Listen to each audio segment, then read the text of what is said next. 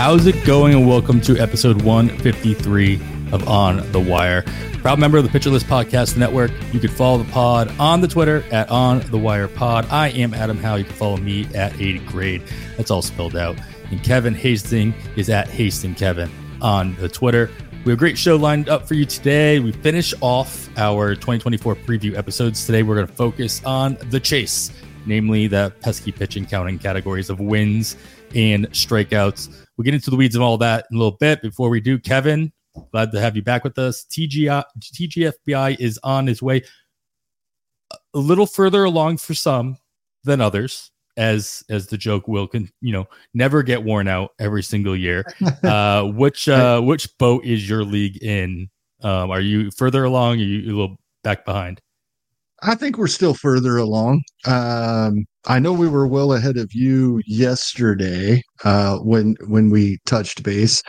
Uh, we've slowed down a little bit, but uh, we're moving along at a pretty good pace. It's it's it is absolutely amazing, Adam. Uh, TGFBI, a week's worth of spring training games now. Um, walked in. So my my tradition is to to go to the grocery store on recording day and get the mm-hmm. exact beer I want to have while we're recording. and uh, Kona Brewing has a, a, seasonal here. They're Koko Brown, spelled K O K O. Walked in today and there it was in the cooler. And all I heard in my head, I swear to you, I heard Michael Govier singing It's the Most Wonderful oh, Time so of the Year. As I grabbed some Koko Brown, it was thinking baseball. I mean, that thing was so awesome. We have one of our one of my favorite people. I spend a lot of time with him when we are in Arizona as our guest today. It's the little things, Adam. I'm having an amazing day. That was absolutely amazing. Um yes. like I know I, I can only imagine how much time and effort and work that was put into that, Mike. Uh, but please please I, I hope we have like versions two, three, four, five, and six of that because that was absolutely insanely good. Um, oh man, it was it was delightful, delightful. We even uh, got a cameo. Yeah, we did. We got a little flash, a little, little flash cameo. I was it was pretty that was pretty cool. I mean, that was pretty cool because yeah. there were some there were some you know good good names, good resources out there, uh, and it was nice to be included in that. So, Mike, thanks for that. Um, and you know my Palazzo podcast draft. I, this is what I was going to say about like the slow draft thing. If if if that is a problem for you, first and foremost, you know what you're getting yourself into. You know it can happen. It will happen. If you have that much of an issue with it, just join another draft. right. so, I mean, I, I tend to be in at least one other draft during TGFBI just so I can draft a little bit more often. Um, but uh, yeah, I'm, I'm I'm liking how it's it's turning out so far. It's also nice that my other draft is in round like 40 uh, compared to round 13. So I'm very I'm making very very different picks for obvious reasons. It's it's also kind of crazy that it just so happens to be specifically TGFBI drafts where the Maikel Garcia love is is coming to coming to light, right? Because I had just looked at his ADP recently like over the past month over the past couple of weeks in a, in a couple of different formats in all of the earth leagues and his min pick was still after 190 now we're seeing 170s and we were talking yesterday about sweating picks in the 180s and ryan bloomfield on bubba in the bloom last night said i sniped him when i took him at 189 so uh, he's moving up yeah, I, I, grabbed him just. It was my last pick made in because we're in the 13th round right now at 186. Yeah, we were we were messaging back and forth when we were respectively in that round.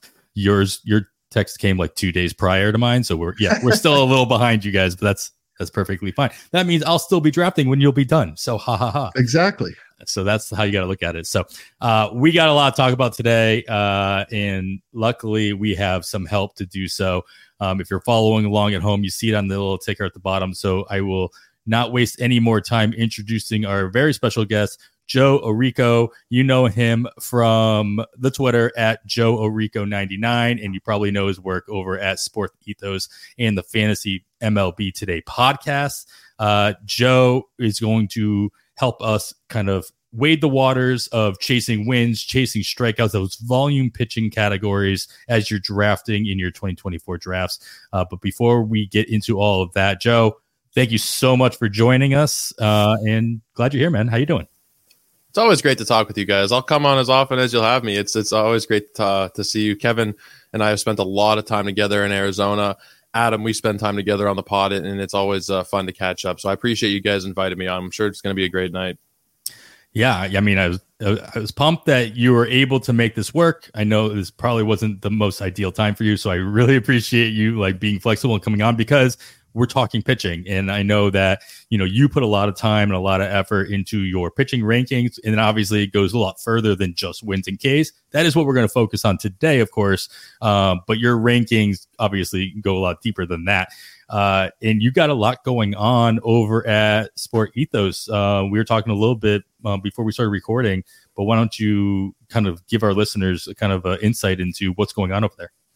You have a spare half hour because there's a lot going on. Uh, we just launched our draft guide earlier this week, and there are already about 20 articles in there, both nice. redraft and dynasty content. Uh, I got to shout out our, our dynasty guy, Anthony Cates, who had just put so much, I think it was about 50,000 words worth of dynasty write ups uh, across all different positions. He did so much for us. Uh, we got rankings, projections, we have strategy pieces, sleepers and busts. Uh, we're writing up drafts. So there's a lot of great stuff in the draft guide uh, on the written side. And then also, we just announced today that we have our uh, draft tracker officially launched. And that will be, I shouldn't say officially launched. It'll be by the time you guys hear this, actually, it probably will be on the podcast side Sunday, Monday. Uh, that will be when you will be able to start using your uh, using our technology for your own drafts. So essentially, you'll have this sheet open on the side, this um, Excel sheet open, and you will load the players that are drafted in your draft, and it'll tell you where you're lacking, where you need to be targeting in terms of categories. And the, the, really fun part about this whole process is that these are powered by Ariel Cohen's ATC projections. Uh, we've been working this out behind the scenes with Ariel for a few weeks now, and we're really excited because obviously those are battle tested every year as the most accurate projections. So you can use those to help you in your drafts. You can set it up for 15 team leagues, 10 team leagues, whether it's a main event or a free home league. Uh, we think we can help you across a lot of different formats. So definitely be checking all that out uh, at sportsethos.com, guys. Yeah, and you got uh, you have your own listener leagues starting up as well over on Fantrax. If I'm not believe, I saw, I saw that tweet earlier today.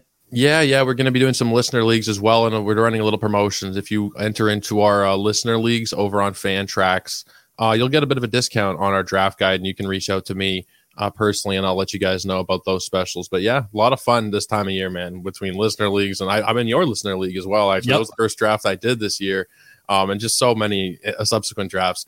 It's the most wonderful time of the year, as Govier so beautifully put it earlier. um, and like you guys mentioned, I was like a little snippet in that video as well. It's really yep, cool yep. Uh, to be shouted out by Mike. He's a great guy. Anybody listening, um, you need to be checking that out on Govier's Twitter. It's it's a must must see content. I mean, if you're listening to this and you don't follow Govier on Twitter, I don't. Um, um, you're the very you're very odd man out. Um, that's for sure. But uh, you, yeah, make sure that you're you're finding Govier on on the Twitter and checking out that video, if nothing else, because it's you know as I tweeted out, I'm like I could watch that like all day and every day for you know it should be just the thing you wake up to every day. Let's make it part of your alarm or something because it's it's yeah it's amazing. Uh, we can't talk about that enough, but we can because we got to talk about some other things here, uh, namely some news and notes over the course of the last week. Um, it's it's spring training, so obviously a lot of stuff is happening during spring training, but that also brings like the mega news. Uh, you'd think by now I would have at least two big uh, like news items to to talk about namely you know is blake snell, snell. and jordan and, and jordan montgomery actually going to sign with anybody i don't know um, but you know that spoiler, it's not what we're going to talk about here. But I have I was able to find some things worth talking about. So Kevin, we're gonna we're gonna lead it off with. Usually we leave the injuries till the end. I'm going to start it off today with the injuries and go to the signings later. Uh, first and foremost, in Tampa, uh, Josh Lowe is uh, has hip inflammation. Uh, no necessarily news about whether or not he will, you know, be sidelined through opening day or not. But regardless, what kind of impact do you see this kind of an injury or, to Josh Lowe being or having on the Tampa Bay lineup in the playing time for everybody else if he were to start on the IL? Yeah, hopefully this doesn't change anything Sounds like he's going to be shut down for six days. Uh, there's hope that he may be able to return to game action in 10 to 15 days. That would lead to him probably being in the lineup on opening day or shortly after. However, that this doesn't sound good to me. The way they're they're kind of tiptoeing around these timelines and and talking about we'll we'll see how things look after the six days. We're hopeful maybe game action in 10 to 15 uh, i'm not a doctor uh, but hip inflammation just does not sound good to me for a baseball swing. Uh, sounds like it, it could lead to other issues and be something that takes a while to heal and just need rest before you can get back at it, even as it, it is becoming mostly healed. It, it, feels to me like that's something that would still need to be rested. So I'm I'm really leery here, and I, I think it. You know, we've talked about Harold Ramirez this offseason. We talked about Jonny uh, DeLuca, and and some of these guys I think probably are going to get a little bump at least early in the season because I do expect him to miss some time early. Hopefully, we see him in April. I am not optimistic for uh, the the um, the notes that are saying that the, there is a possibility we see him opening day. I'm not very optimistic about that. Yeah. Um, and I know we see a lot of news about inflammation in general. The start of spring training is, you know, players are warming up and, and getting back into it. And obviously, you know, their bodies are, you know, all, making the adjustments accordingly. And it doesn't always turn into something big. Uh, but yeah, hip inflammation in a hitter of any kind, uh, obviously is something to take note. Uh, look, talking about players who get injured or injuries in general, uh, make I'm going to give a shout out to one of the more recent on the corner episodes where we took the interview that, um, Nick did with uh, Jeff Lyman, uh, MD, and they talk about a whole bunch of injury prone players or injuries that have happened to players over the course of the last couple months. Um, and so make sure you give that a listen. He gives a lot of really good expert analysis on injuries, um, especially baseball related ones. Uh, so check on check out check that out on the on the corner podcast feed. Uh, Joe, we got Josh Lowe is going at an ADP in the month of February across all NFBC leagues. So yes, there's some you know there's some different leagues in there, but in general, just over the last month, he's got an ADP of 72. Um, does this kind of an injury? Are, are, you willing to like take the discount and, and buy buy quote buy low, um, or is this something that you really got to get a decent discount to be considering him with this news? So I got nothing against Josh Lowe, but I've done 11 NFBC leagues and I haven't clicked his name once this year for what it's worth. So I'm not going to be more inclined to do it now unless we're seeing, to your point, like a precipitous fall. He'd have to go, I don't know, three, four rounds beyond ADP. And when I, I don't really see that happening with him, uh, I, I think most people are probably going to look at this as – he's still going to be ready for opening day because I've I've heard a lot of people say they're not moving him in his rank in their ranks. They're going to leave it as is. So I don't think there's going to be that much concern among drafters, which will keep his price to a point where, like I said, I wasn't interested before. Now it's like, ah man, it, it would really take a lot for me to to take Josh Lowe well past pick 100 at sure. this point. Um, nowhere inside the top 100 for sure. Yeah, it's an interesting situation because if you had told me like I just haven't quite pulled the trigger on him then this might be that opportunity. Or like it kind of pushes him back 10 picks around whatever. And then all of a sudden he's a little bit more interesting to you. But if you're just like completely out already yeah i don't think that this kind of news is going to push him back far enough for you to make that kind of commitment. Yeah uh, one one more quick thing on josh lowe. I i think i i'm the same as joe i haven't drafted him anywhere I don't think it's as much my opinion in him as uh, where he goes in drafts. That's typically where I'm looking closer, starting pitcher, catcher, right? And specifically when he's going there towards the end of the, the fifth round in 15 team leagues. So, but you know, we're talking about a guy that's projected for 20 home runs, 30 stolen bases with close to 300 batting average in, in 135 games. If if he drops out of that area of the draft. And I'm optimistic that things are going well. We start hearing about him taking batting practice and things, and he has dropped a couple of rounds out of that area. Then I might become interested here. Fair enough. Joe, I got to ask. I mean, the first question I'm going to ask you has to do with pitching, obviously. And this is more of me telling on myself than anything else. Can you please tell me who Andrew Wantz is and why I should care that he's moving into the Washington rotation? Andrew Wantz. So is he with the Angels or is he with the Nationals? Because that's something that I was kind of not 100% sure about. Um, because I saw a couple different um things about that. So I'm not I thought he was with the Angels, but just regardless of where he is, I don't have that much interest in him. Um, if you look at the supporting metrics that he's put up over his um, small sample size at the big league level and across the minors, it wasn't that impressive. The strikeouts were kind of good at the lower levels of the minor leagues as that as he went up the levels and touched the major league. Uh, we're looking at not amazing stuff the supporting metrics are are fine. Like they're not they're not terrible, but again, you're not looking at a lot of win opportunity. I don't even really think this is going to manifest itself to a regular season job. I think this is more of just stretching him out a little bit for spring training, and he'll be more of a long reliever. Um, but I, I don't see any real fantasy value here, unfortunately. It's something to take note of, like maybe because there were stretches in the minors where he was pretty interesting, but as of right now, I just I just can't see myself drafting him or being that interested. Yeah, good good call on that. That's definitely a typo on my outline, and this shows you how much I know about Andrew Wantz, as I just admitted to my, admitted earlier. Yeah, he's with the Angels, uh, and you know, supposedly being moved into the rotation. Yeah, I, I agree. It's more than likely it's probably like a stretching out thing, uh, but this just also goes into our next uh, our next point that I'll get to. That the Angels really aren't allowed to have nice things, uh, and so they're forcing you know Wantz to be into the, in in their rotation. Uh, he's only been drafted, Kevin, in one draft that is completed in the month of February, and I assume that came well. Has, he has an ADP of 750, so that came at the very end um, of a DC. And it was probably just because somebody had saw this news at the last second. It's like, and I have a final fifth, 50th pick. Um, you do you see this extra opportunity for him to be anything more than that? No, not unless we see something that we haven't seen from him in the past.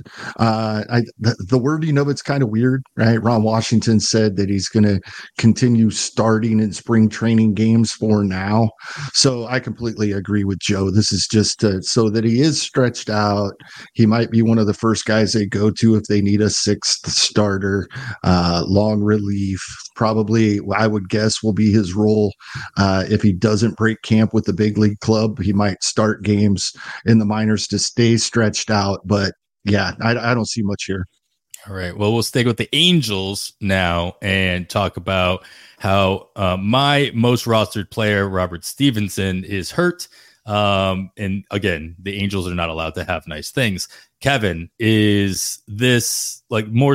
This just more solidify Carlos Estevez as the closer, which technically we were already told was the case, both by Stephenson and by the Angels in general. We just kind of refused, like as a community, I think, refused to believe it when Stephenson signed with the Angels because we all kind of wanted to see Stephenson, succeed in a closer role wherever he ended up signing. Um, and I know I took a lot of chances on him in early drafts before he signed, thinking, you know, he'll sign somewhere where he'll get the opportunity. Um, but so should I be dropping Stephenson in that first fab period based on his in, his now now his injury and the solidification of Carlos Estevez? And Estevez has been doing really well in spring training so far as well. Yeah, this is kind of tricky. So typically, I believe managers when they tell us about their closing position because they usually don't tell us much. When they do tell us something, then I'm like, oh, uh, take note of that. However, the way Ron Washington presented this, that that Carlos Estevez is, our closer, and that's all I'm going to talk about. That is how he finished it. That led me to believe, like, uh, there's more here that he doesn't want to talk about. However, then this injury, yes, this is going to be Carlos Estevez, at least to start the season. We kind of assumed that anyway. I think this does give those of us that that have drafted Estevez a, a little sigh of relief. He's at least going to start the season with the job. We know he wasn't nearly as good in the second half as he was early in 2023. And so if those issues pop back up and Stephenson is healthy, he's going to, he's they plan to clear him to start throwing already in a few days. So this may have just been a false alarm. That's the hope. Uh, first fab run for most leagues would be about three weeks away. So hopefully we know more before you have to make that decision.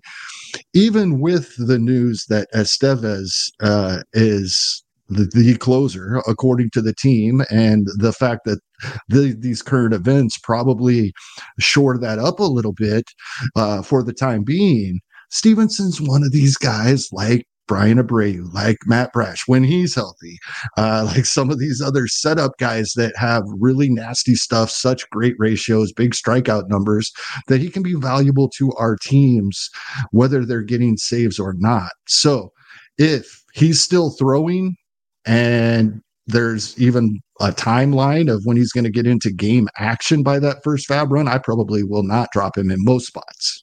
Yeah, I, obviously you got to also keep in mind where these players are uh, on their contracts. Estevez is in his final year of his contract, becomes a free agent after the 24 season, uh, and Stephenson is signed with the Angels through 2026.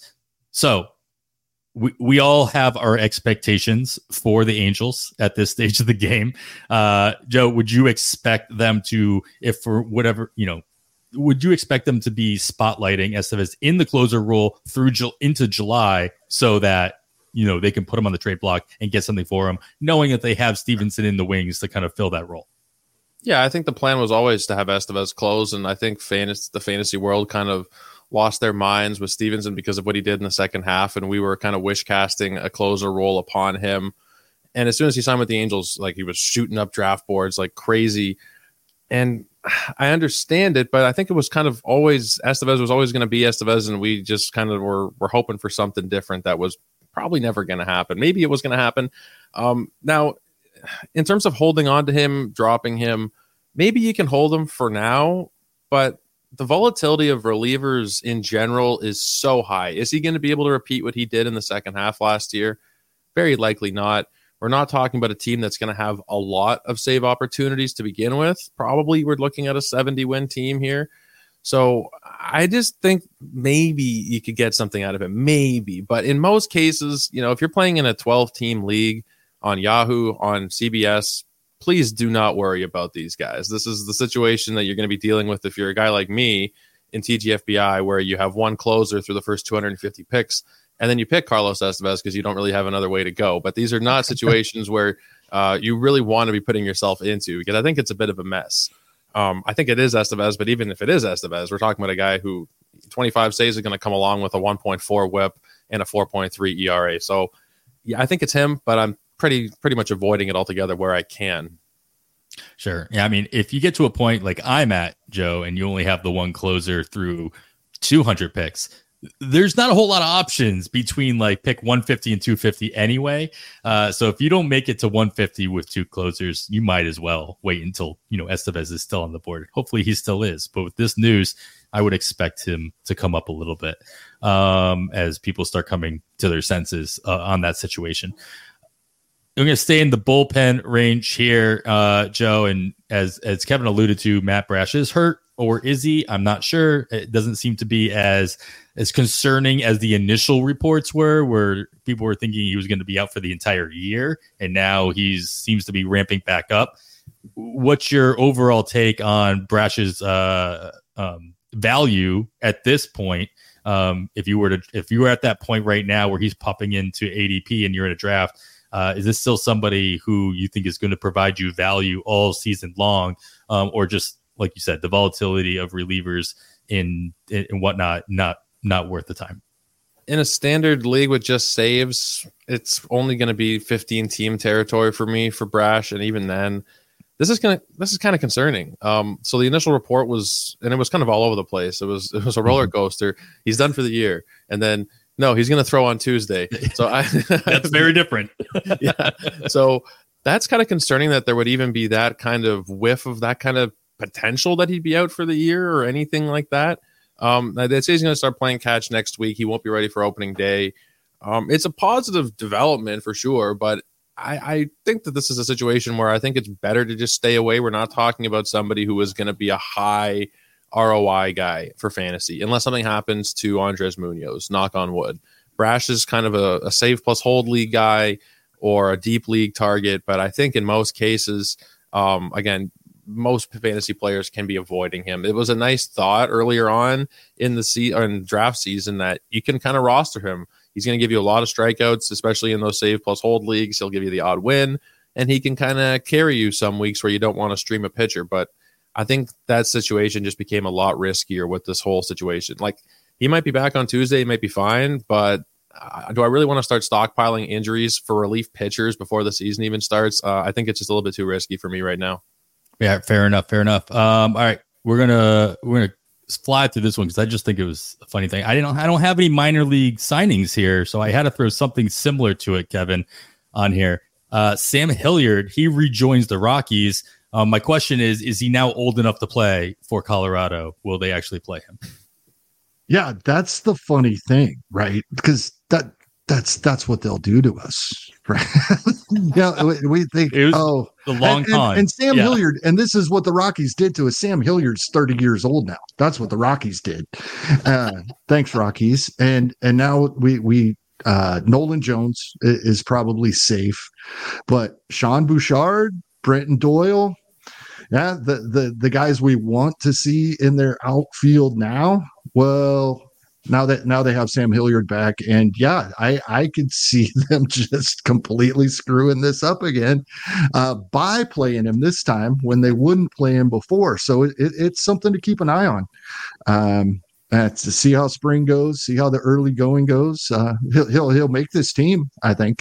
So uh, if if he starts getting playing time, he's got that power speed conduct uh, combo playing matchups on a week to week basis. Not somebody I'm going to run out and draft, but uh, the Rockies have done crazier things than all of a sudden we see Sam Hilliard playing every day. So keep an eye on it.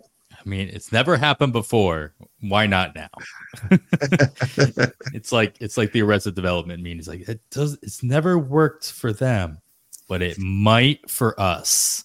Exactly. Uh, yeah. Were you, uh, Joe? Were you always or at any point a Sam like Hilliard truther uh, while he was coming up with the Rockies, or did you always just know Rockies are going to Rocky? Never a truther. Some like he was somebody that does have a little bit of pop, some speed. Colorado's always a little bit interesting, but at this point, I mean, I'd have to be in a DC that's like a hundred around DC or I, I, I, can't even think of a situation right now. Uh, he struck out 42% of the time last year in 40 games. It's rough. I mean, if he's getting regular playing time, then we should be sending uh, some thoughts out to the people in Colorado. It's going to be a tough year if he's getting regular time out there.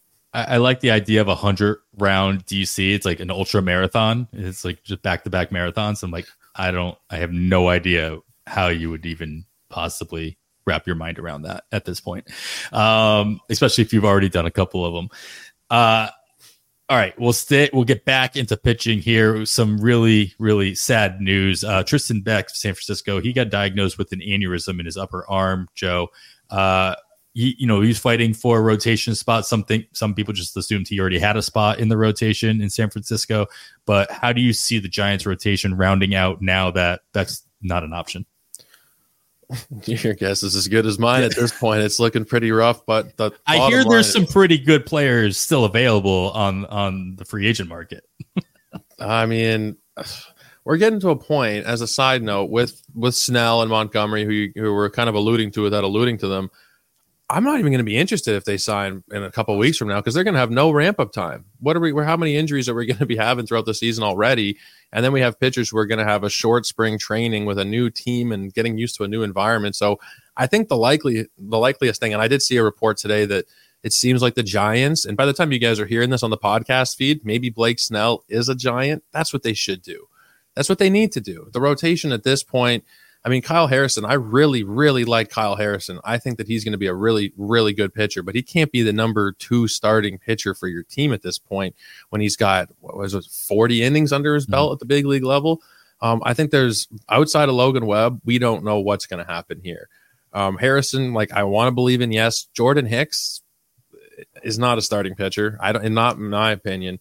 He's going to be back in the bullpen by the time April comes around. I like Keaton Winn, um, but this this team is in desperate desperate need of a free agent signing or a trade of some kind because this. I mean, they know they're not going to be terribly competitive, but this is really bad stuff. Sean Hjelle is the guy that they've slotted into the number five spot. He wasn't a very good starting pitcher even in the minor league. So the long and short of it is it's going to have to come from outside of the organization at this point. Alex Cobb will come back at some point to help out as well, but I don't think it's enough. Yeah, of course they have Robbie Ray waiting in the wings Robbie for the Ray, end. Yeah. So I know, you know, Kevin will be, you know, on the wire really quickly when he becomes closer and closer to becoming available. I uh, almost drafted him in a DC. Almost almost. Kevin, I'm disappointed. Yeah, I mean, do you what do you, what odds would you put on if you had to put odds on that they're signing the Giants are signing one of these at least you know one of these two pitchers we keep talking about Montgomery or Snell specifically based on this news and just the fact that they've got nothing else going on.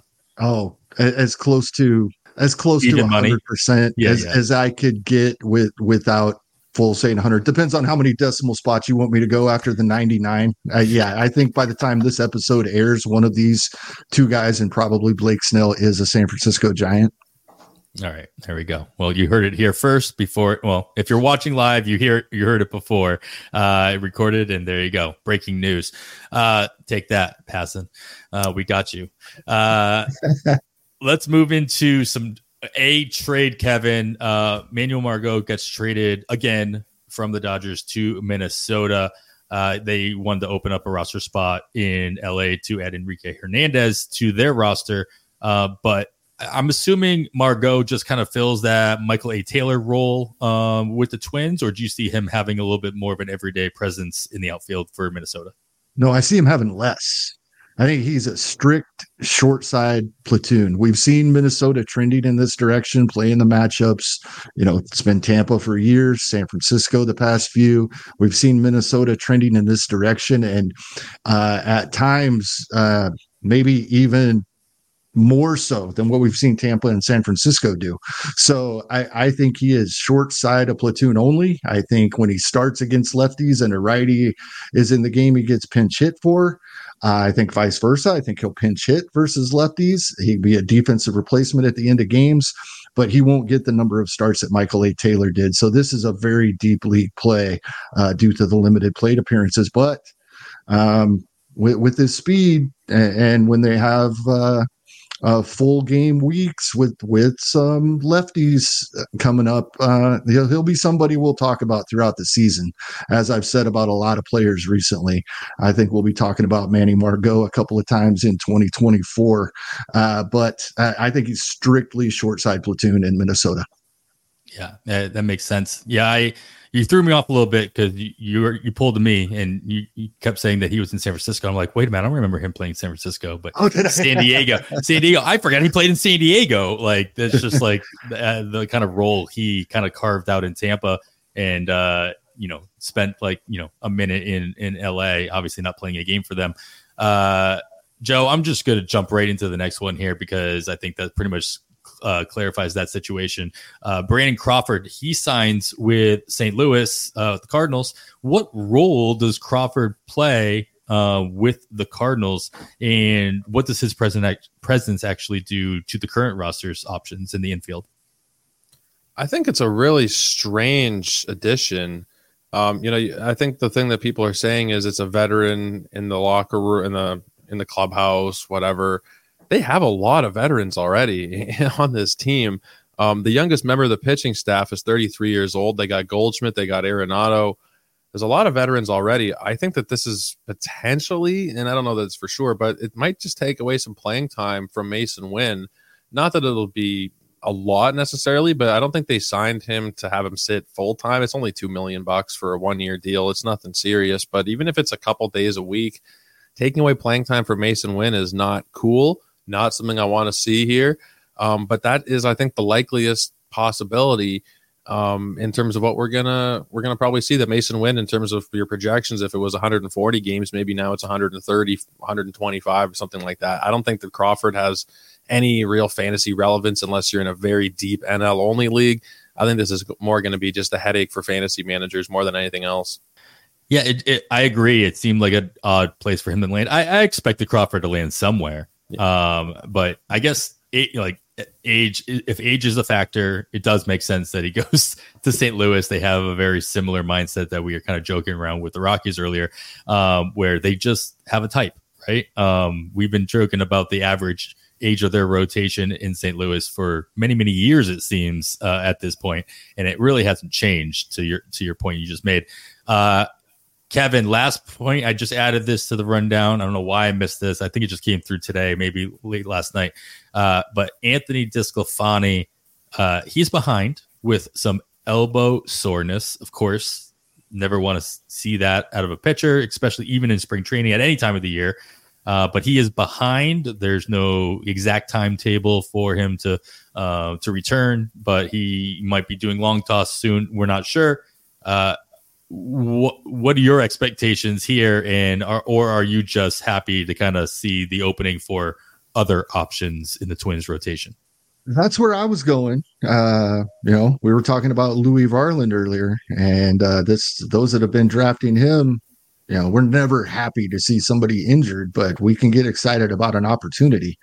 And the interesting thing would be this is the final year of a three year 36 million dollar contract for tony disco. And if he does miss time and is performing okay uh as as he's rehabbing but uh, Louie Varland is doing what uh, many, it seems like, over the past few days, uh, seem to think he may do in 2024. Then what happens uh, in Minnesota? So I think for now, I think it's uh, probably um, a little bit of excitement for those that have drafted Varland. I think it piques interest in those that haven't yet, but may have been considering it.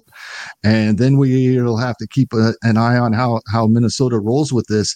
I my inclination is if, if Varland's out performing DeSclafani that that Varland will play in front of him. Uh, Minnesota, uh, they like I when we were talking Manny Margot, they they they are an analytical team now, one one of the top ones, if if not the top, uh, as far as starting lineups and playing matchups and that tor- sort of thing.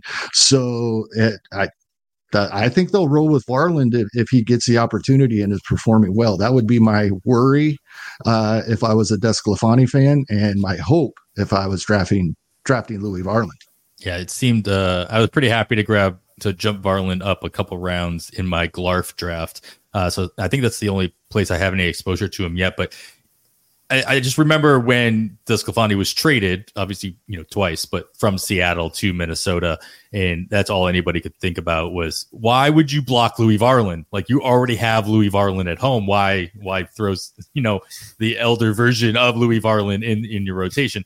Um, and when they announced that, like, yeah, DeSclafani will be the first choice, you're like, just do the whole big eye roll. But, uh, you know you do get to a point where maybe you st- you have to start trusting the twins at some point uh, to your point kevin. Uh, joe i'm gonna i'm gonna i'm gonna skip you on that one because i think you might talk a little bit further um, a little bit about you know this situation a little bit later on in the podcast. So with that we're gonna round out our news and notes and we'll move on to the main crutch of the episode where we are going to be talking about the drafting specifically two categories. Today we're talking about our counting, our pitching counting categories, your wins, your strikeouts, and of course, uh, I am Adam Howe, joined by Kevin Hastings, and we are lucky to have Joe Orrico of Sports Ethos to join us to talk about this. But before we do, uh, Joe, like I like to do in the middle of a show, instead of waiting until the end, remind everybody who you are and what you do and where you do it. Yeah, that's smart. I should start doing that on my show because by the end, who knows how many people are still sticking around all the way. Uh, but you can check me out over on Twitter at Joe Orrico99. I host the Fantasy MLB Today podcast. And you can check out all of my written work and everything in our draft guide at sportsethos.com. Perfect. Perfect. So at 500, you just had. Yeah, we did. We did show 500 uh, a few weeks ago with Pitcher List's own Nick Pollack and Eno yeah. Sarris. It was a fantastic fantastic episode of the show. I said it out on Twitter today. If you're going to listen to one episode that I do this year, or maybe even ever, um, go listen to that one with Eno and Nick. It was a fantastic show. And I should say here in the middle, I should have said it off the top, but congratulations to both of you, but Adam in particular on the FSWA award uh, for Podcast of the Year. I know you run the podcast network here. So big kudos to you guys because there's uh, some heavy hitters in that category. It's a big one to win. That was and, and Nick said this on on the last uh on the corner as well. Like that was a very surprising one. Uh I didn't even I wasn't unfortunately I wasn't able to kind of pay attention to it happening live and I went back into our Discord and Nick had tagged me and he's like, You should be listening to Sirius right now. And that was like two and a half hours prior. And I'm like, oh man. Uh, so I finally got to that. But I mean, we're extremely lucky that, you know, you got to remember, and Nick said this on, on the corner. Uh, not that we cheat. That's what he said, but I won't say that. Uh, but we do have like 13, 14 shows that all feed into the same feed. So we have a lot of great talent that are putting out really quality stuff on the regular, not even once a day, but usually it's like two or three times a day in season. Uh, so I want to give a shout out to every single creator, every single host that we have that we're lucky enough to work with um, on the podcast. So thank you for that shout out, Joe. Um, but yeah, by all means, it's this is is not like I put it in my Twitter bio, sure, but like everybody should, honestly. uh, Kevin, you should be adding that to your Twitter bio if that's your thing. Uh, but yeah, we have if a lot of people. Chasing wins, it's going in there. There you go. There you go. All right, well, let's talk about some chasing wins, Kevin. I'll let you lead it off here. Uh, let's start with wins as we are drafting for these counting categories on the pitching side. Um, ver- going into 2024 drafts, have you been thinking about wins differently than you were in 2023 from your recollection, or is it just the same old strategy? Like these, it's just wins are what they are, and you got to figure it out. I wouldn't say differently than 2023.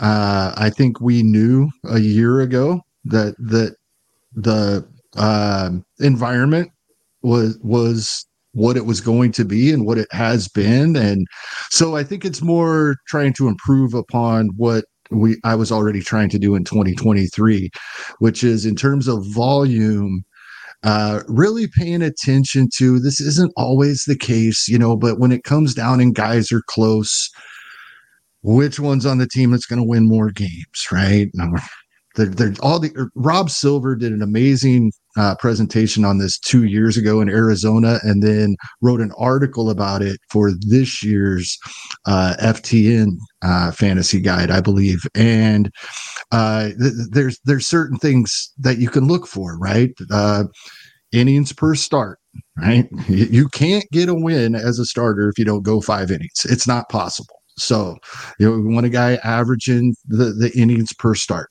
Good team was one's one of the biggest ones that he listed. And when we start looking at players or pitchers starting pitchers with double digit wins these are the things that they have in common. Good teams innings pitched per outing these types of things. So what i'm trying to do not necessarily taking my first couple of starters earlier in drafts but definitely the next few. In general, improving the quality of the starting pitching I'm drafting.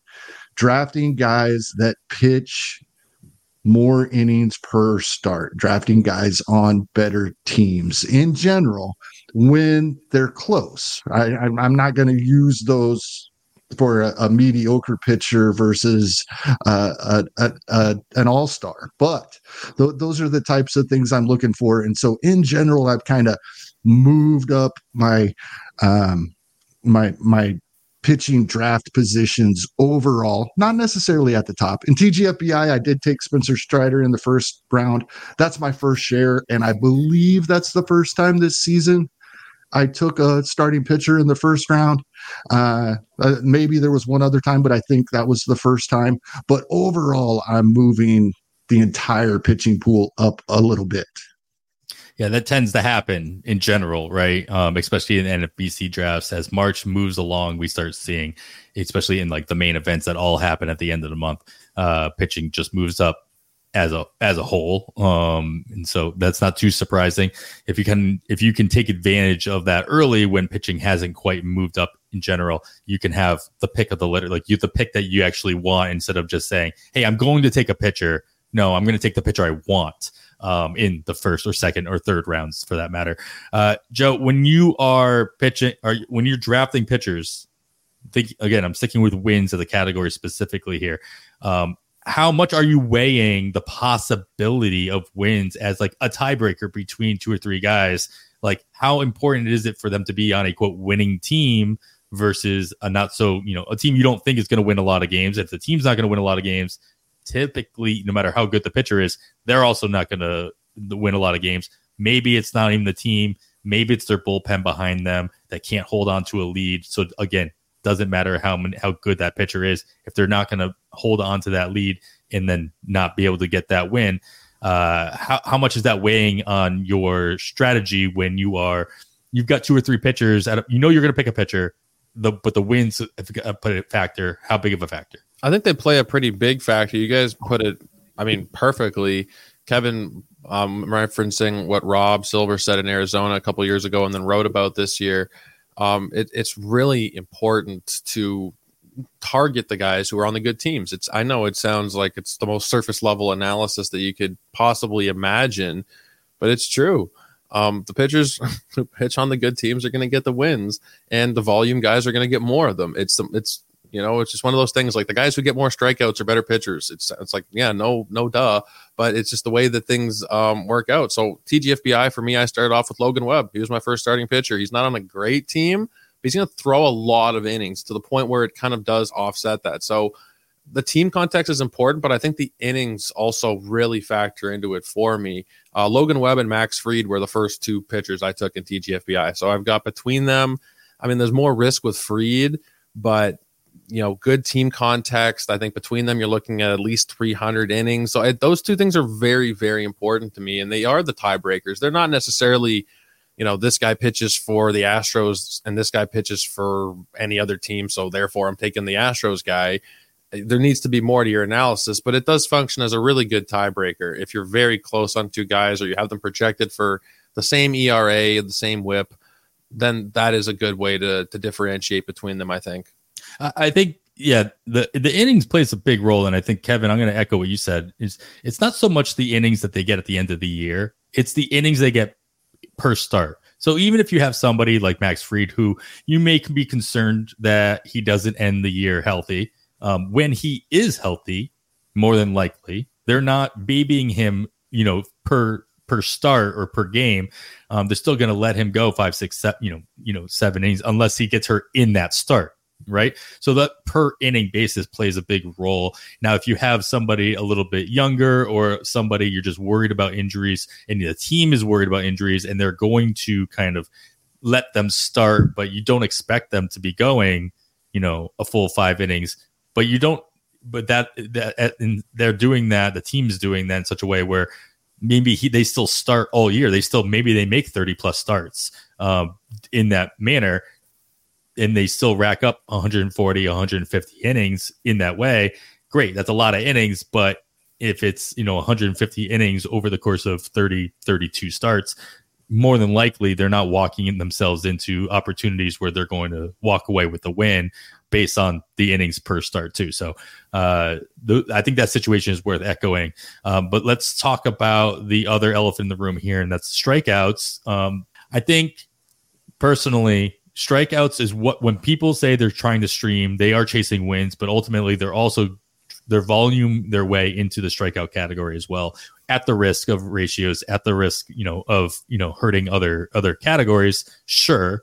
But we talk about it like every episode kevin we talk about who are the two star pitchers that we're going to be. There are other there are a plethora of articles across different platforms talking about who the two star pitchers are because we want to volume our way into those counting categories, namely strikeouts. So, how you know how important is it to get that volume with your first couple draft picks, um, so that you may be ha- you may be able to not stream as often, thus not hurting those those ratios in the process.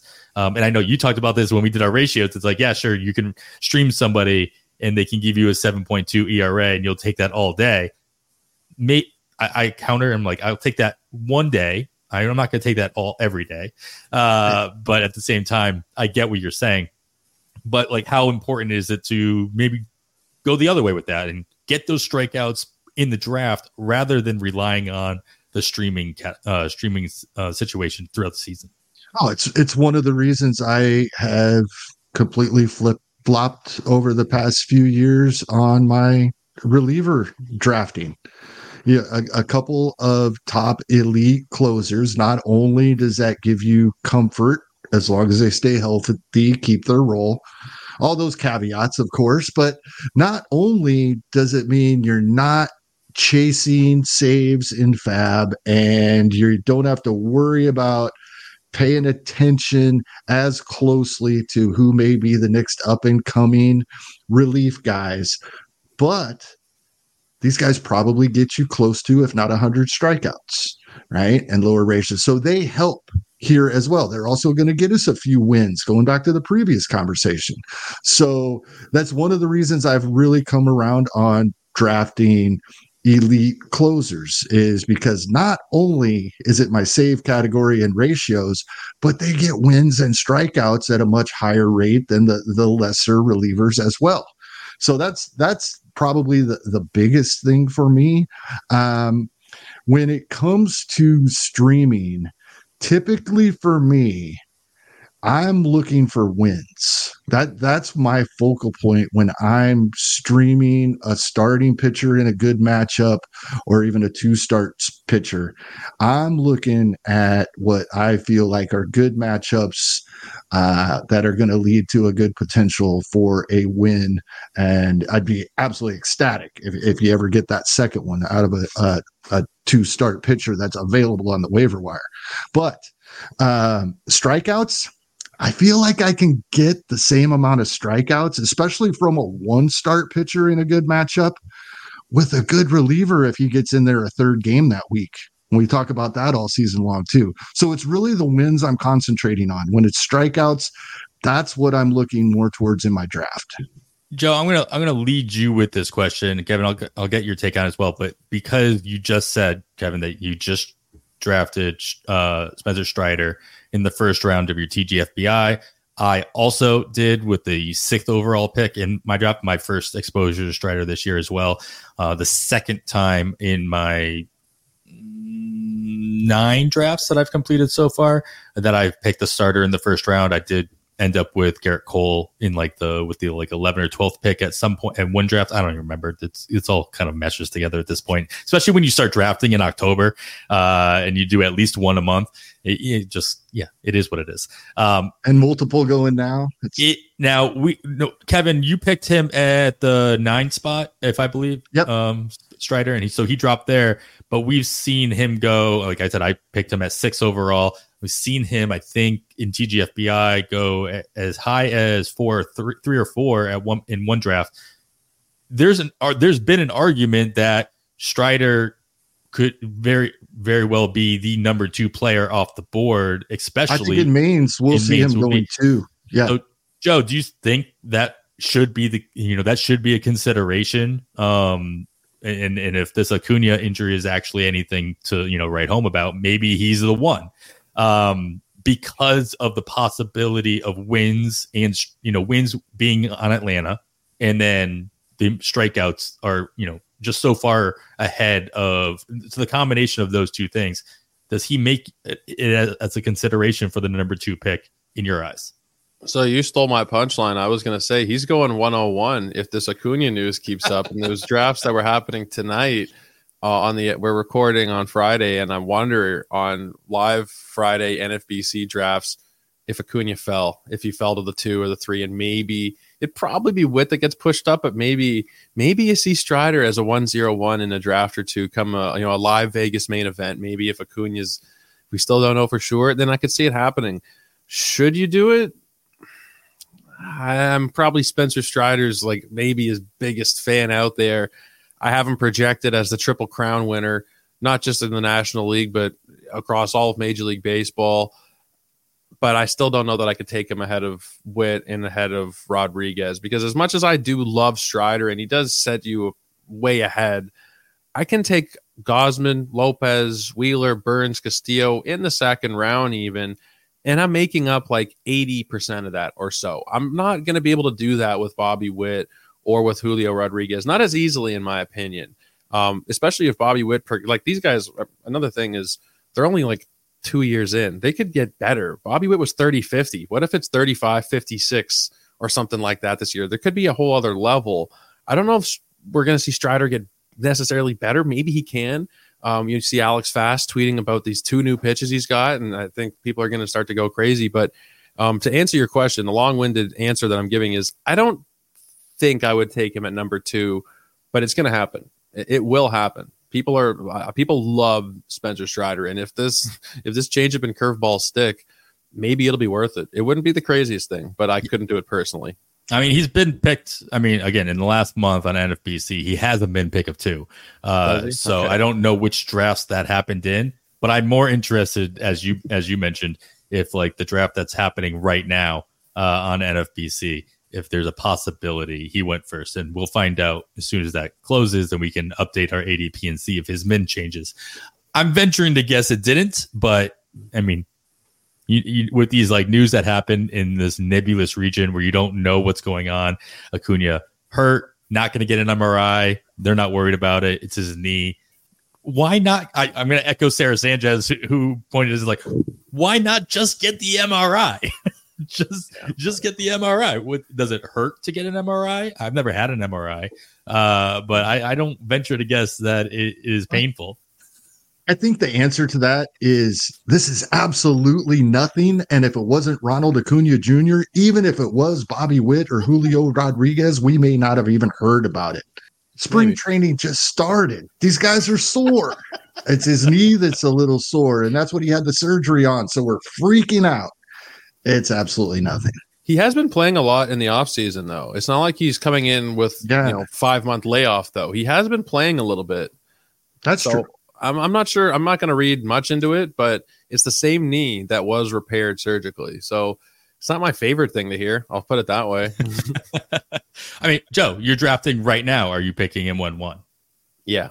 Yeah. All right. Cool. Yeah. you, I think you, we all are, but Kevin. I pause for a second, but yeah, I couldn't do it. I, would feel so foolish to not do it and then have him repeat again. yeah. I like the uh, dramatic effect that you added to that. I that's that's that. what's crazy. I'm getting a little off track, but but Joe kind of brought it up a couple of minutes ago. Acuna's X stats, or most of them are better than what he did last year. Yeah. Bobby Witt Jr. was horrible for the two first two months of the season. Fans with Bobby Witt Jr. jerseys on at the stadium for were clamoring for him to get sent to AAA to figure things out. Right? Julio had had slow periods. All of these guys could actually be better than they were last season. That is just insane for me to even think about. All right, let's stay on track. Let's end it here uh, with this last question so we can uh, kind of wrap up the wins and K's conversation. Uh, Joe, we talked a little bit about you know streaming. Um, I asked Kevin about his streaming tactics, but if you are streaming and you're streaming for strikeouts, how granular are you getting when you're trying to predict the amount of strikeouts that a pitcher is going to get. Um, are you looking at the matchups? Are you looking at the lineups that they're placing against, or is it all skill based on the pitcher itself? Like, how do you mash up those two? You know, the scouting reports, if you will, your own personal scouting reports. So I come at it as a DFS player as well. I play a lot of DFS during the season, so I have a subscription to Stokastic and a couple of different places, and I look at sims. I look at a bunch of different simulations, and you're never gonna get. It's never gonna be perfect, but it does give you a pretty good idea in terms of setting your lineups, and then again, that does translate kind of perfectly over into streaming options. Um, some some of those lower price guys for DFS who are going to be on 25% of rosters or fewer uh, are, are going to be pretty interesting. Now, I don't drive myself crazy over it if I need six strikeouts and the guy's projected for five and it's a really good matchup. I'm not gonna, you know, set a hard line that I'm not gonna pick him up, and vice versa. Like it's not. I'm not relying 100% on projections ever. There's always going to be a gut feel. It's why, even in my own projections, I have certain players ranked a little bit higher than another player um, but their projections are actually a little bit worse, and that's just the gut feel part of it. So I'll see somebody projected for seven Ks. I don't like what I'm seeing, and I think it'll be fewer, so I won't bite at it. But it, it does it does play a role for sure. Um, I like Kevin mentioned it earlier. A, a big part of streaming for me is the is the opponent, is the matchup because the win the win is almost always the thing that we're going to go to first. But maybe we should start to look at everything a little bit more. Because I think we automatically see a team is going into Oakland, pitcher's an automatic stream. Maybe there should be a little bit more to that. Um, to your point, you got me kind of thinking there because we just automatically say everybody pitching in Oakland is a stream. Maybe we should dig a little bit deeper there because I know that I've been guilty of that that leads to another question. I, I appreciate the fact that you're you're taking this from a DFS standpoint, and I totally get how that translates, uh, especially into Fab and as you're streaming your pitchers. Kevin, what other tools are you using that you might recommend, uh, especially when you are looking at pitching on a weekly Fab basis?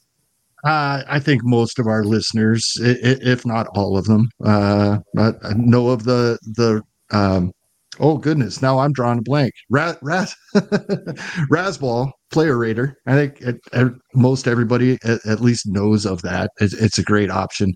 Uh, yeah, I'm I'm more interested in the opponent, and what I am going to do not plan to do, not hope to do. I am going to do this. I'm talking it into existence. Going deeper into this this season. It's not okay. The Rockies are on the road and they're bad, so I'm going to I'm going to send Jose Quintana out there against him.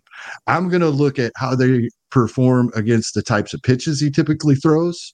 Not just, you know, I think a lot of us go to handedness in this situation, and then that's about it. You know, uh, the Giants aren't good at home versus lefties. That that's kind of where it stops for a lot of us. Um, but there's so much more. You know, the the the the repertoire of the pitcher and how the lineup in general of the opponent typically performs against those types of pitches and, and, and that type of thing. Uh, I think that can be very valuable. I think there are people doing it, and I think the people doing it are very successful. So it, it's time to add that to to our game. Yeah, I mean, I've got to be a company man, of course, and throw out the fact that you have our PLV weekly projections that are going. Nick tells me they're going to come out on Fridays instead of Sundays, um, and then get updated throughout the weekend. Uh, so you best believe that we will be using that tool uh, um, in prep for our pod as well as we re- typically record on Saturday nights um, in season. Um, but yeah, I mean, that PLV was built to take into account not only the pitches that are thrown, but also the opponent and how they they take into account those pitches and how they perform against those pitches in a general basis. So um, I definitely can't shout that out enough uh, as a as of course, a tool. The, the the ballpark, right? We always talk about sure. that, and like Eno's been talking a lot recently about there actually being ballpark factors actually having a big effect on strikeouts for hitters, and therefore the pitcher. So certain ballparks are better strikeout ballparks. I'm sure it has to do with the batter's eye and their view and and that type of thing. But the, the there there's so much we can add to this analysis, and I, I I am going to add as much of it as I can this season. Something I didn't put on here, but it just came to my mind. I guess both of you guys, Joe, I'll start with you. Um, we see offense, you know, we see offense in general kind of take a spike in the summertime, obviously, warmer weather across the country. Um, balls flying a little bit more, not so much at the beginning of the season in most stadiums, especially those stadiums on the northern half of the country. Um, you know, how much weight should we put into streaming and kind of bulking up our counting st- pitching stats in April rather than waiting until August and September to make up ground, knowing that there might be more plentiful options, you know, on the wire and and what have you. Have you given that any thought? I think it's something that we talk about every year, and it's a very smart idea that we should be implementing more. And then the season starts, and we throw our plans out the window. And somebody gets called up in the first week and it's $600 bids and we're just kind of you know freehanding it for the rest of the season after that. So i think it it makes a lot of sense and it's something that i'm going to try it and do. Um, but if the first few weeks of the season you know let's say Holliday Langford don't start the year with their clubs and those guys get called up and we're spending a lot of money it changes your whole plan for the year I, I, think you should concentrate more of your money towards early season bids, whether it's streamers or otherwise, because that's when you're going to have more of the value and you're going to have more time to actually benefit from these players you're picking up. So the weather does play a factor, but I think just overall, yes, like you should be using more of your your streaming or your your fab money in April and in May before you know the heat of the summer really does kick in. Yeah, and Kevin, I mean, also something to consider is the fact that, especially in the first two, three, maybe you know, two or three weeks in April, pitchers aren't, you know, they say they're ramped up and ready to go for opening day, but they're not at mid-season form. So these starters aren't going deep into games. They're not always going five innings, six innings, and getting that volume. Um, is there any aspect of that factor, or does that factor into your decision making when it comes again to streaming or to putting in more relievers into your early in your early lineups uh, rather than you know those mid tier uh, starters. Yeah, absolutely. And just to touch on uh, the the time of year really quick, when that type of thing, the Chicago Cubs always come to mind for me. Right. Early in the year, it seems like the wind's blowing in at Wrigley. And I think most of us have the perception of Wrigley being a great hitter's park when the wind's blowing out. It is when the wind's blowing out, but it's a great pitcher's park when the wind is blowing in. I think that's a great example. Uh, but yeah, I, I, I agree with, with everything Joe said. And I, when it, when it comes to the the streaming for strikeouts. Uh, uh, like I said, typically that's going to be a, a, high leverage reliever for me. Uh, but th- there there are starters, and it. I, I hate to say it's a case by case basis because we can say that about anything because it is true of anything, but it, it really depends on how how are how are my ratios already doing for my team as a whole? Can I take a hit if he does get blown up? You know, these types of things. My the rest of my own fantasy roster affects this too. And then the players and who else is available that week. Um, th- there's so much that goes into this that I try I just got done telling you I'm going to do more analysis for these situations in 2024 than I've done in the past. At the same time, I am going to do that. But at the same time, we want to keep our process as simple as possible at as well. We don't want to start looking at so many things that we forget to look at, oh, this is actually Spencer Strider starting today, right? That extreme example that we're not going to ever come across, but there, there's some things that that are simple, and we just don't want to forget to, take a look at as well. Um, it, it's also to do with with your comfort level. Are you going to sit down and watch every game that all of your starters pitch this week and sweat out every inning they're throwing? If the, if you are one of those fantasy players, streaming pitchers probably isn't for you. Uh, you'll you'll have all gray hair and then no hair by the end of the season, uh, and maybe that's been my problem. But uh, yeah, there, there's just so much that goes into this, and there's so many different things to take a look at. But at the same time, uh, you know, don't forget to in, in general, we're, we're using these as tiebreakers or as streamers throughout the year. In general, we're going to play the guy we think's a better pitcher, usually. But uh, then, then we start breaking all these other things down.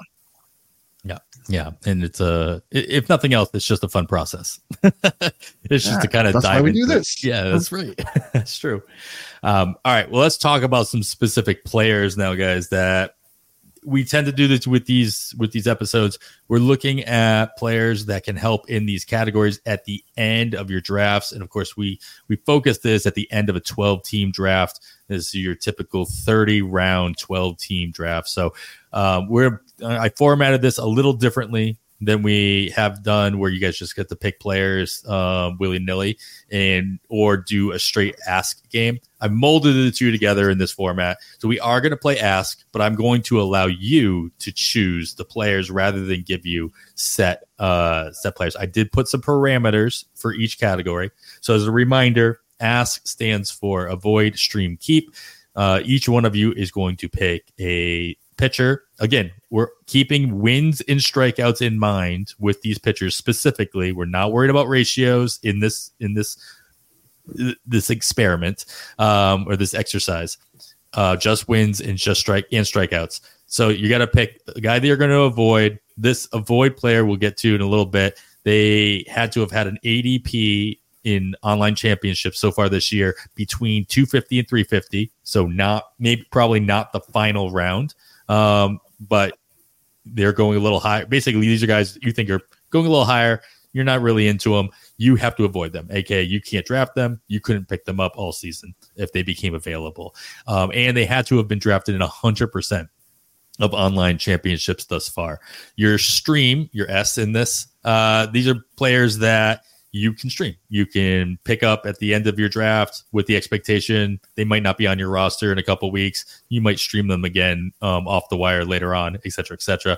Your rules on that is that that player has to have an ADP post 325 in online championships and drafted in less than 75% of your OCs. So these guys are going to be readily available at the very end of your 12 team drafts. And then your keeps, which is what we're going to start here with.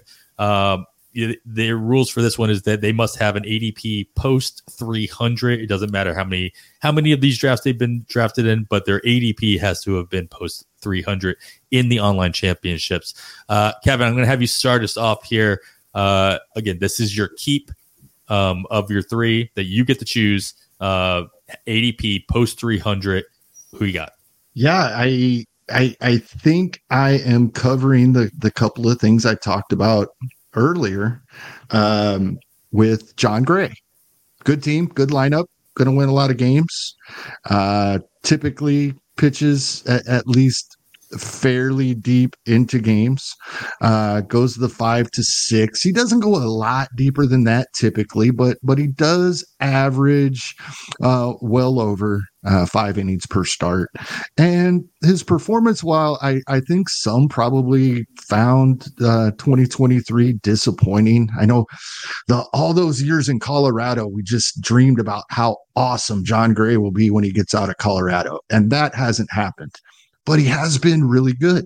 And I, you know, he he only had nine wins last season, and that's what he's projected for this season. Uh, he had 29 starts. I would expect that to hit double digits if he gets to that number of starts again. Uh, ERA a little over four. Um, we we saw him have kind of an up and down season. We've also see, seen him perform better than that in the past. It was kind of a down season. Uh, you know, his xERA and FIP were both much better in 21 and 22 than 23. Um, I, I I see him bouncing back a little bit, and projections seem to agree a little bit, except in, in ERA. You know, they're giving him right about a strikeout an inning Love that for a guy we're getting post 300 in drafts. We'll take that every day. Good team, so we should get some wins there. Um, the projection systems aren't really big on his ratios, however, with the ERA well over four and up uh, approaching that one three range for WHIP. Those are a bit concerning.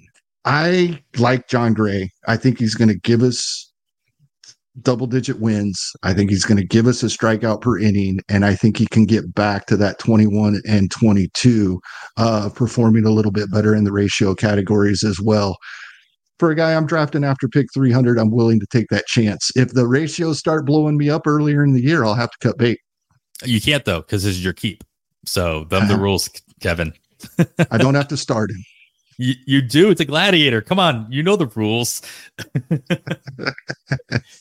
I've drafted Jon Gray in Gladiator. I only did one Gladiator this season. I'm not sure if I got him or not. I might have. I would draft him in a Gladiator. There, there we go. There we go. Coal, uh, coals to the fire, uh, feet to the fire, if you will.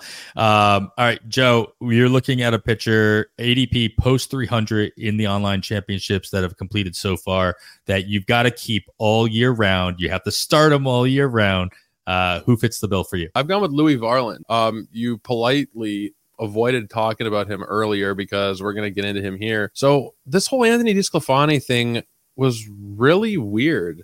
You guys mentioned it. Why did they feel the need to bring him in and then give him this rotation spot? Like I I don't understand it. They had Louie Varland, and Louie Varland was really good as a hybrid reliever and starter last year.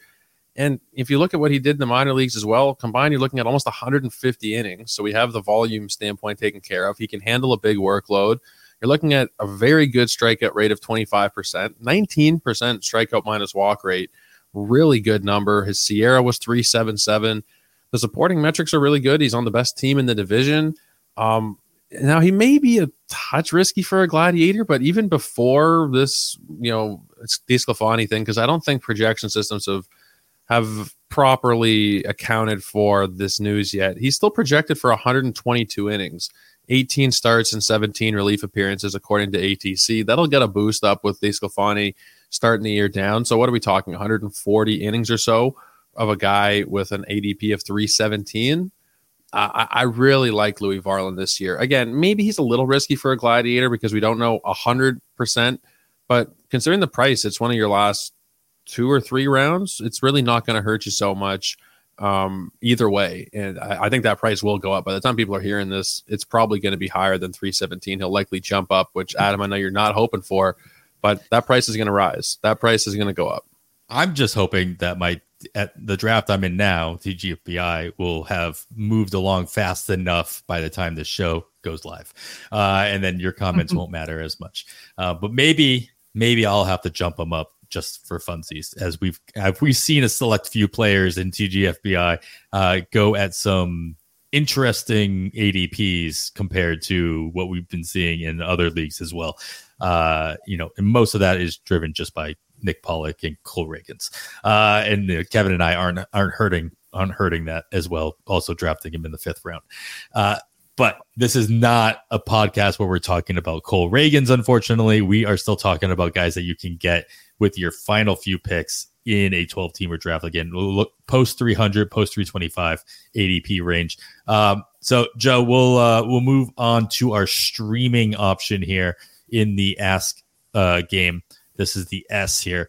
Rules of this player: they had to have had an ADP of po- post 325 in the online championships and drafted in less than 75% of those completed drafts. Uh, this is a guy you can pick with your last couple, one or two picks in a draft, and then maybe you don't expect to keep him on your roster. Maybe they sit and they become a team streamer. Regardless, this is a guy that's going to be in and out of your lineup, whether you're spending fab on him or they are a team streamer, you uh, you have a little bit more flexibility here. Uh, who you got? So I went with Aaron Ashby. He's been taken, and I narrowed it down to February online championships. He's been taken in 17 out of 41.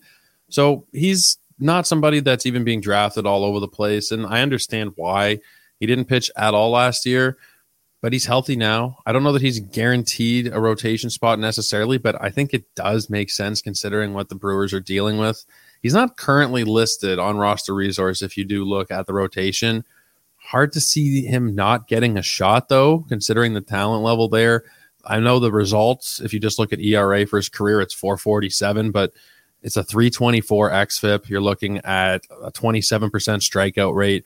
There's some really nice stuff below the surface there. And I think considering the specifications that I don't have to keep him on my roster all year, use a last round pick, last two rounds. There will be weeks, assuming he's healthy, which might be a big assumption, where he'll be a great streamer who is going to be somebody that will be able to give you strikeouts. Wins are always a little tricky, but in the right matchup, considering he's in, I don't know, are they one of the better teams in the division anymore? Middle of the pack team in the division. Um, I think that you'll be able to get a good combination of strikeouts and wins from Aaron Ashby in the right circumstances. And of course, assuming health, which mm, not a guaranteed thing at this point.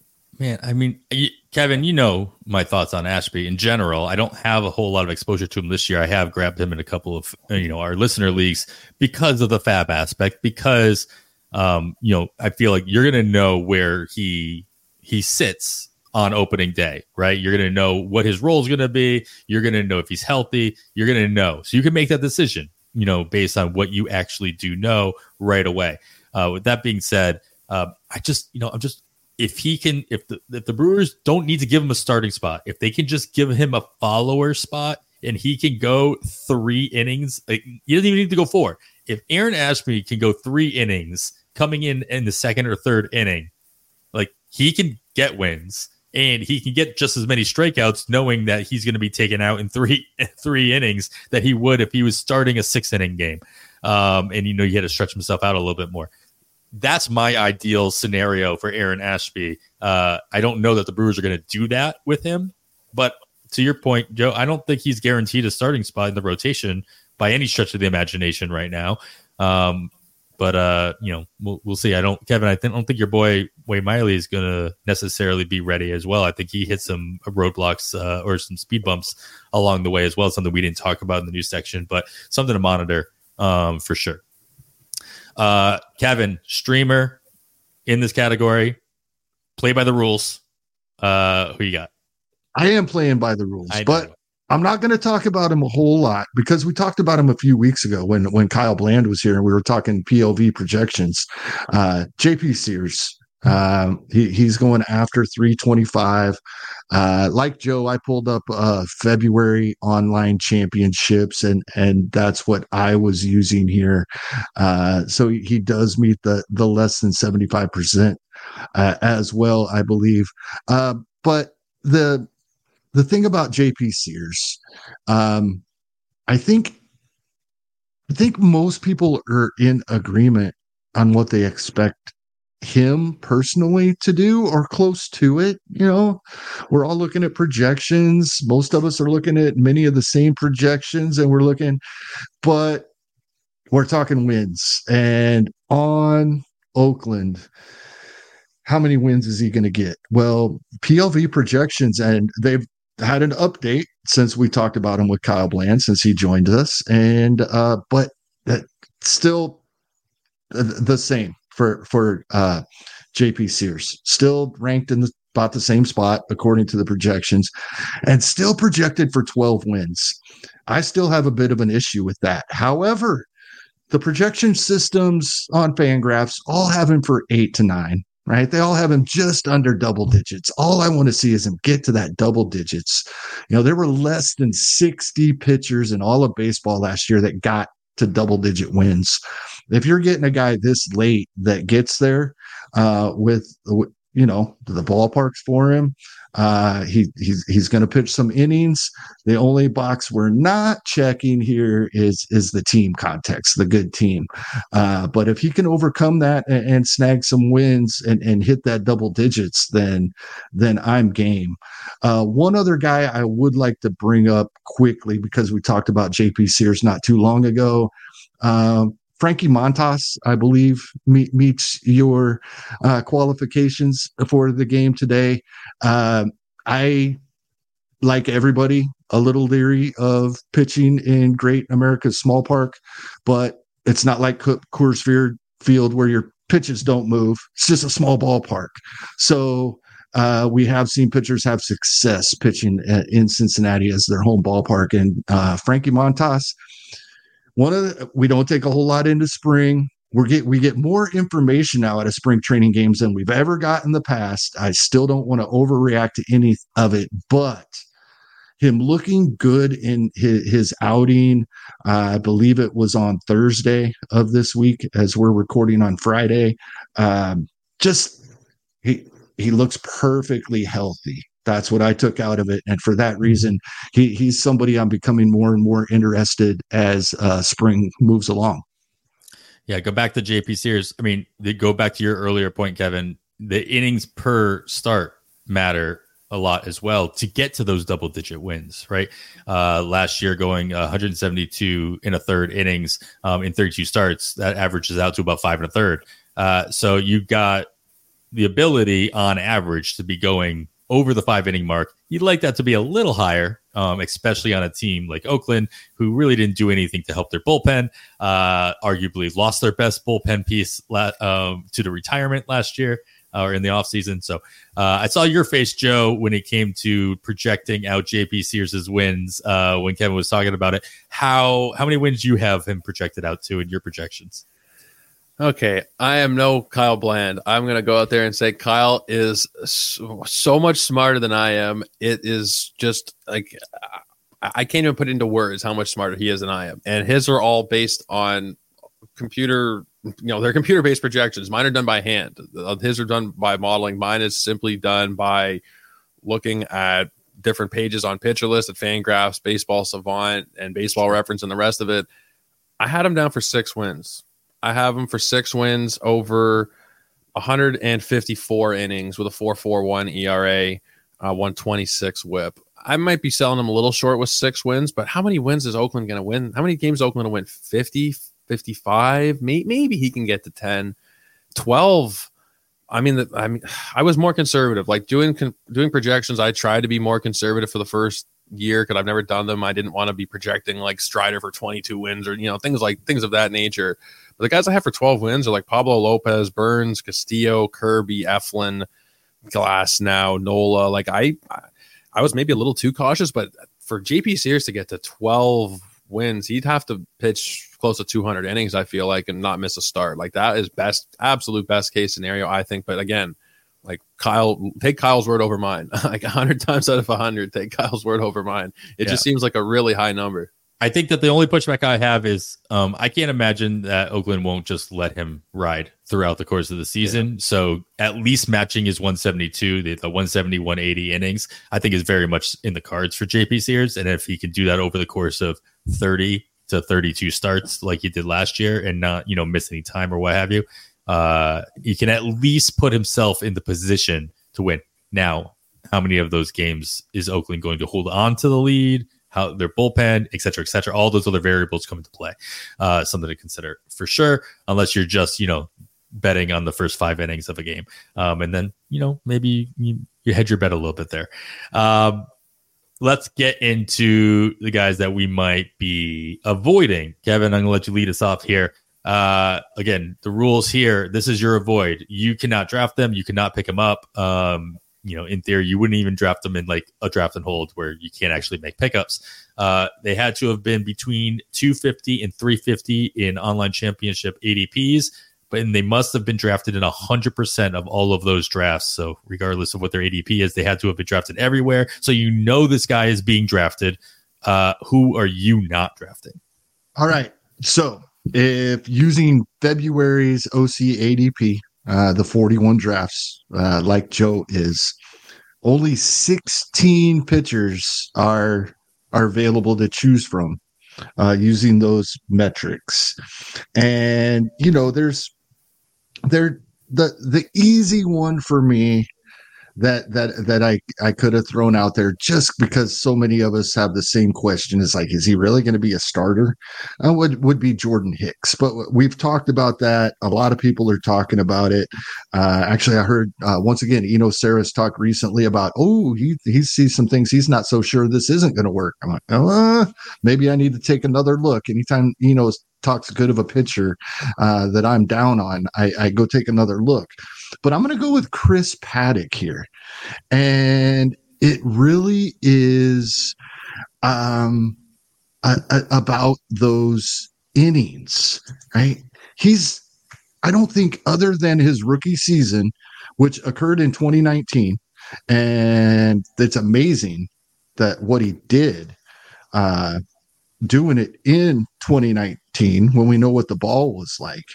But he hasn't averaged five innings per start since then. And he barely did it then. So it, has it, been five years since he's went five innings per start. And, and really that I, I can stop there. The twins have done great things with, with pitching recently.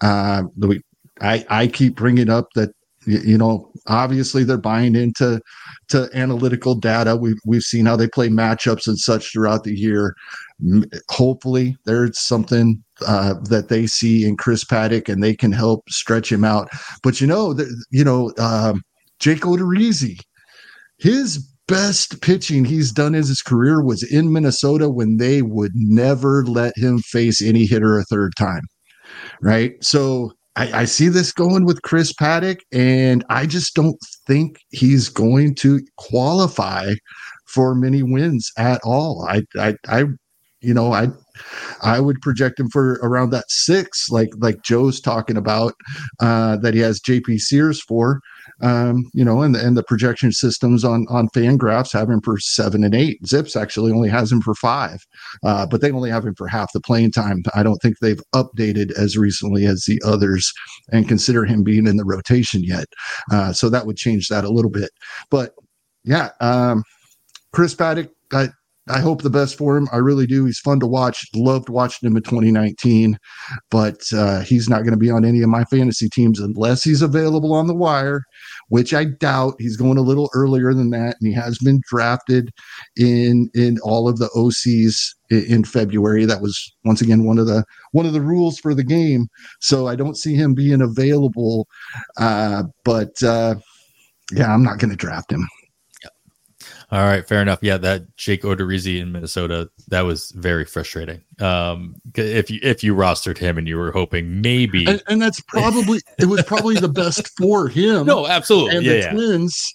And I see that that could be that way for Paddack, and that's horrible for us. as as a lot of these decisions in real life tend to be, uh, you're like you completely understand the reasoning, but you hate it anyway.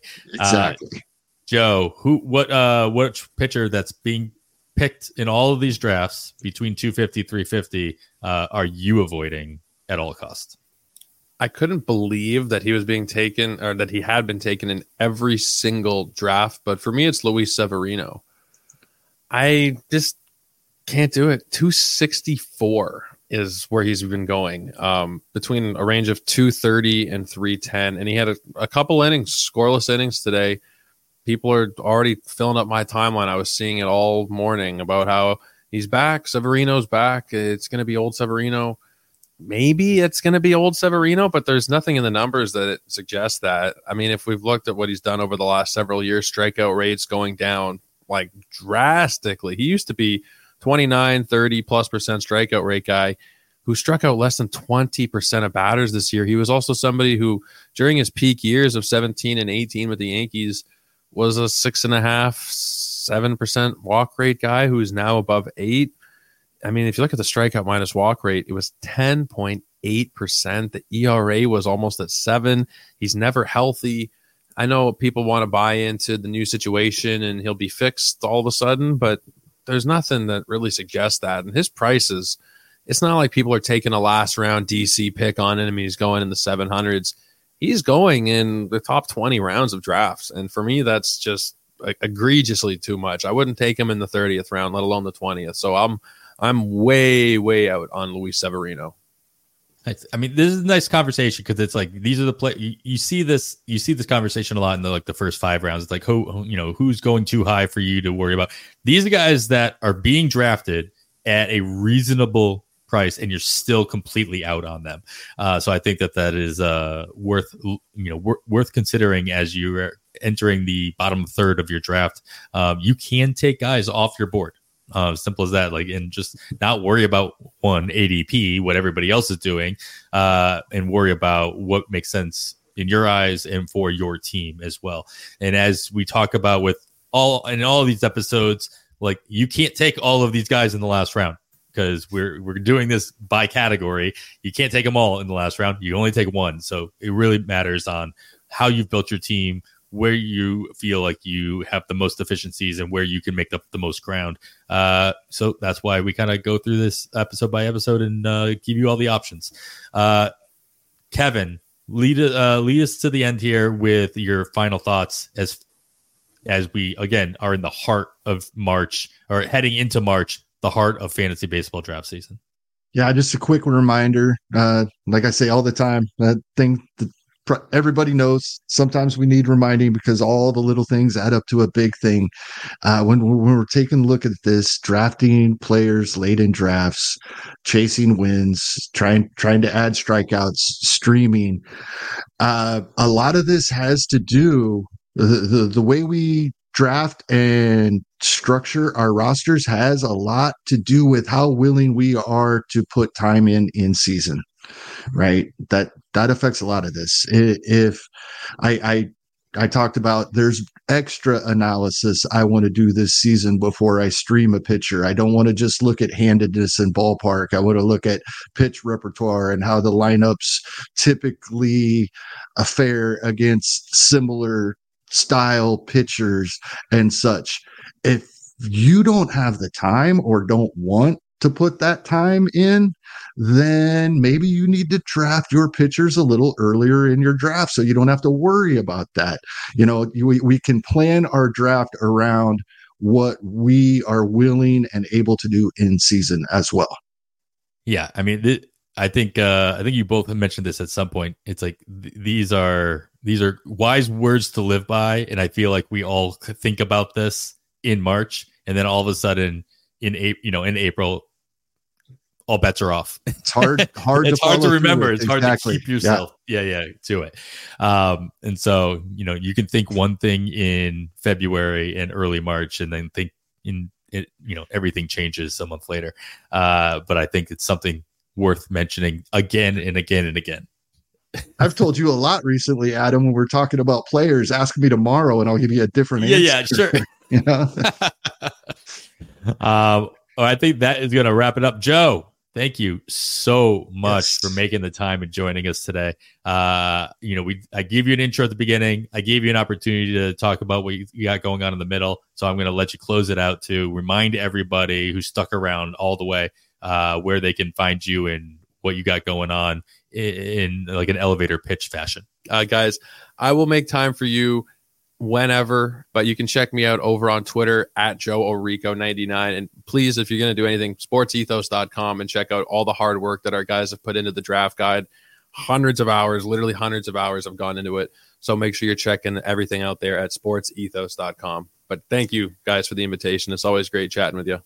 Awesome. Yeah. Thanks so much, Joe. And of course, you know, make sure you're listening to Joe uh, at the Fantasy MLB Today podcast as well. Wherever you're listening to this podcast, you can find that podcast, and it is a must add into your repertoire um, as well. So uh, that is going to wrap it up for episode 153 of On the Wire. You can follow myself on the Twitter. Uh, at 80 grade, that's all spelled out. Kevin is at Hasting Kevin, and of course, follow the pod at on the Wire Pod. I'd like to once again thank our guest Joe Orrico for joining us this week. Follow them at Joe Orrico99 on the Twitter. And after all that, I am Adam Howe. On behalf of Kevin Hastings, thanks for listening, and we bid you goodbye.